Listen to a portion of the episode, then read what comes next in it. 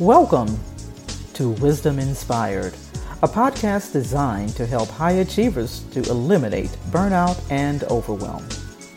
Now let's prepare to open our hearts, our minds, and our notebooks to receive today's wisdom. Thank you so much, and thank you to everyone that's joined us on the call this morning. We made it to Friday, everybody. So I'm sure all of you have got a lot of good things to close your week out strong. So I wish you all the best. I'm certain you'll go into the weekend really focused and able to refresh and renew yourself for the upcoming week. So we're going to go ahead and share on today, continuing with our series, Mind Your Gap. We're going to uncover the fourth stumbling block, and that is holding on to two independent wills. Holding on to two independent wills. This fourth stumbling block to single mindedness is, I believe, the whole basis and sort of the other slice of the bread, right? We had the first stumbling block, we had the other two in the middle, and now we're closing out the sandwich.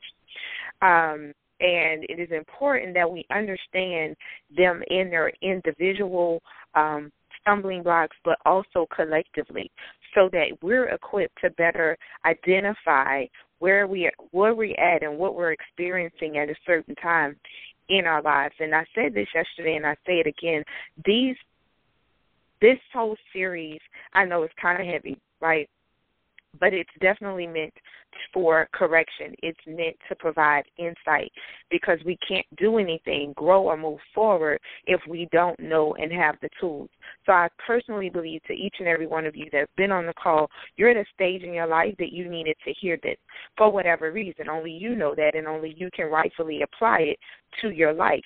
Take what works for you, what is speaking directly to you, and discard the rest.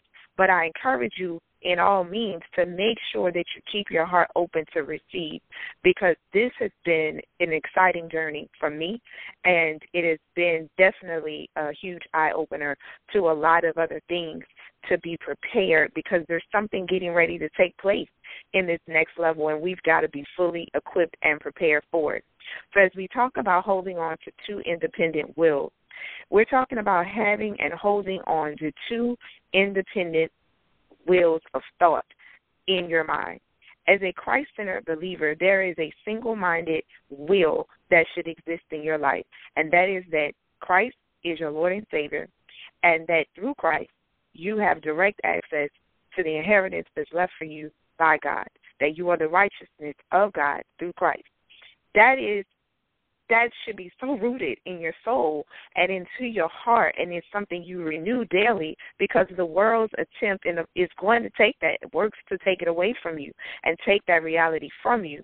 And a lot of times the symptoms that show up in our lives is doubt indecisiveness procrast- and procrastination simply as leaders because we question ourselves. We question what we're doing. Opportunities come to us and we are very slow at deciding the action that we need to take. We don't we're not moving forward to either move to the next decision. We're saying, Well, I need to pray about it. Or we'll say, I'm not sure if that's God because He gave you an idea, but it's not sexy enough for you. It's not flashy enough. It doesn't fit or look like everybody else's. So in your mind, you sit and you contemplate, and your first reaction is to say, Well, I'm not sure if that's God because you're going to delay and wait on it instead of taking the action that he told you to take right then. And that's okay because what's going on inside of us is that there's this internal conflict and there is a psycho a psychology term called cognitive dissonance. D I S S O N A N C E, cognitive dissonance. And it is the mental stress or discomfort experienced by an individual who holds two or more contradictory beliefs, ideas, and value. As I said, as Christ centered entrepreneurs, our ideas, value, values, and beliefs are given to us by our Creator. He's already given us those precepts. He's already given us our ways to operate. So those are written. But the moment we have anything that is contradictory to that, that's what we're experiencing is cognitive dissonance. And at the same time of experiencing it or being confronted by new information that is in conflict with your existing beliefs, ideas, or values, you're experiencing cognitive dissonance, right? That mental stress. And this theory focuses on how humans strive for an internal consistency. Because again, all of this is going on inside. Nobody can see this, right? But that need for internal consistency, that need for internal certainty in our lives when we're actually created to live uncertain with complete trust in the one that created us. But when we're what this particular theory says, when we strive for that, that when and when when we're striving and this inconsistency is experienced, right? This dissonance is experienced. Here is the behavior that most individuals have, and I want y'all to really hear this good. It says individuals will tend to become psychologically uncomfortable and they are motivated to attempt to reduce this dissonance as well as actively avoiding situations and information which are likely to increase it. So, in light of understanding how that theory focuses, I want us to go look at Genesis chapter 3, verse 7. And in that, there is a clear picture of what cognitive dissonance looks like.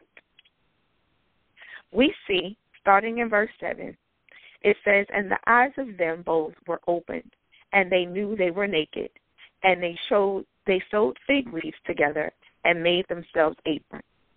Well, right there we see that the moment that Adam and Eve consumed of the tree of good and evil, the new the second opinion entered right? Because prior to that, they were breathing to them the Spirit of God Himself, the Word, the Christ, the, the mind of Christ was in them, right?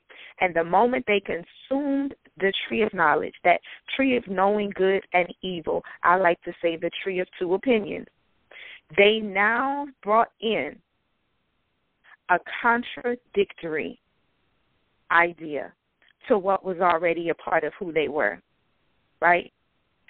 and that was by will, by choice. That wasn't a mistake, right? There's a difference between a mistake and a sin. A, a sin is to do something willfully that you know is wrong, and they knew eating of that tree was wrong because they were told that back in chapter two, right? So let's stay here with this cognitive dissonance as you see.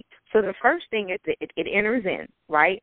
So now they have the presence of two independent, two or more independent wills going on in their life, right? They've got the mind of Christ, and then they have the knowledge of good and evil. So there, to me, that's three minds, right? That's just already a, a complete mess. So we go as we go through that and we look and see, it says now it enters into their consciousness, and this is me paraphrasing what I just read. It enters in their consciousness by saying their eyes were open, and now they are aware of their external condition. They're now aware that they're naked, right? Because they were never told that. They've been naked. They were created naked, right? So, but now, because they have brought in this other idea that is contradictory, there's this thought, oh, we're naked and so, in an attempt, right, that's what the definition says, in an attempt to reduce the cognitive dissonance that's going on, they proceeded to cover themselves with fig leaves. Their mind said, let's grab some fig leaves, sew them together, and let's cover ourselves. This is the form of self righteousness.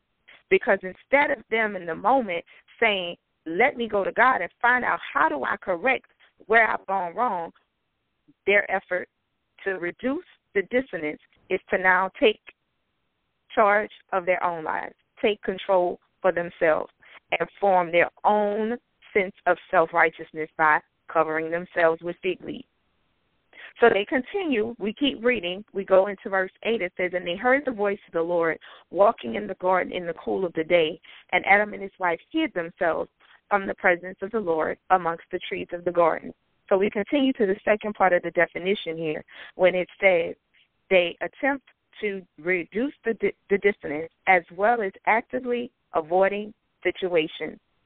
So now, because they're uncomfortable with their physical condition and they know that their attempt to take control of the situation for themselves still did not render its proper solution or get rid of the dissonance, they decide to hide they are avoiding, actively avoiding the situation, avoiding confronting the fact that they did not and they chose to do opposite of the will of God. They refused to deal with hearing what God and being honest and open about what they had done, so they decided to hide themselves. And as we see, we keep reading to verse 9, and the Lord calls out to them. He does that to us too. When we kind of go off and try to hide ourselves, He'll call out to us, Where art thou? And He says in verse 10, and He said, I heard thy voice in the garden, and I was afraid because I was naked and I hid myself. So we can still see here that his attempt to reduce the cognitive dissonance doesn't go away, right? Because the two contradictory thoughts are still at battle. Even though he sewed the fig leaves and even though they're here, the solution cannot be rendered. It doesn't go, remedy. It doesn't go away.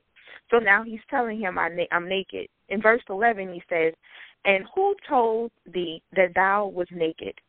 Hast thou eaten of the tree whereof I commanded thee that thou shouldest not eat? So, right here, I want y'all to pay real attention. He was not asking this question because God didn't know what he had already done. He was asking the question in an attempt to get Adam to take responsibility for what he had done, for the choice that he had made. And instead, he decided to deflect. His response in chapter in verse 12 is an attempt to deflect responsibility to pass the blame, he still does not see that he is operating in two minds, two independent wills, because God is coming to give him an opportunity to come back into the right single mindedness. Yes, Lord, I did. I know you told us not to, but yes, I did. He then attempts to blame the woman right? And so many people focus on that whole point, but the fact of the matter is is that this whole cycle is going on and this is what we all battle with. We all battle with cognitive dissonance because we are still instead of deciding to purpose our will to follow only what Christ has called for us to do, we have this idea that we somehow know what's best for our own lives. And so we sit and we ponder decisions trying to go back between two independent wills. This is not to say that there are not things that in, in us that by nature we want to do different. But if you are a person, Christ centered entrepreneur and leader, who is renewing your mind daily, you're applying the righteousness of God to your life, not just when you need an answer, but daily to have yourself renewed. When the time comes for you to make the decision, you can stand boldly before the throne of grace and say, I know I will make the decision and God is with me, no matter what the outcome is. See, if you can see the attempt is to try to change the outcome trying to control it instead of completely surrendering your life unto the will of God because God will use every situation and every circumstance. Your attempt to think that you're going to avoid mistakes in business and in life is causing you to have two wills. You're trying to control outcomes in your life that you are not able or even equipped to do. It's not called for you to do. You are creating mental stress in your life because you have yet to really find the joy and peace in being fully given over in your thoughts, your ideas, your attempts to what God has said. If you know the beliefs, the values, and the precepts, as long as you are not willfully doing by choice something you know to be wrong, let the mistakes happen because the mistakes are there to make you better. They are there to strengthen you. They are there to keep you growing. They are there to prepare you for the end. If you ever doubt does mistakes or surrendering your life into Christ lead you to the end of the vision that He gave you, just go and read Joseph. Right? He gave him a vision, but Joseph surrendered his will unto God. Things that happened to him by his choice to share with his brothers, right, was a mistake not a wrong, it was a mistake. But even in the mistake, he still got to the design end because the things in the middle needed to happen in order for him to be the leader in the right position at the right time with the right heart for the vision to come to pass. So do not delay getting to your vision, seeing things come and manifest in your life because you're trying to control it. You're trying to create big leaves to fix the issue. Take responsibility for what has happened. Ask God to teach you the lesson, but keep moving and knowing that Christ is with you nonetheless. His grace and His mercy shall sustain you, and you will get to what it is that you have been designed to do as a steward. But you need to eliminate the mental stress that's showing up in your life as indecisiveness, doubt, confusion, and procrastination by being of a single mind, not holding true to two wills in your life. I know I went over a couple of minutes, but I appreciate each and every one of you for staying. I hope that this whole week has blessed you, has encouraged you, equipped you, ignited you to just be excited about where you are and looking forward to the process and embracing it every step of the way, walking in your truth, being intentional and authentic with your leadership. I'm excited for you. I look forward to seeing all of the great things to come in your life personally and professionally. And thank you for joining us on Wisdom Inspired. Have a great weekend, and we'll be back on the line on Monday. I hope you enjoyed the episode of Wisdom Inspired that was brought to you by the AAC Co-working Community, a virtual community designed to support female entrepreneurs, business owners, and freelance professionals. For more, go to wisdominspired.net.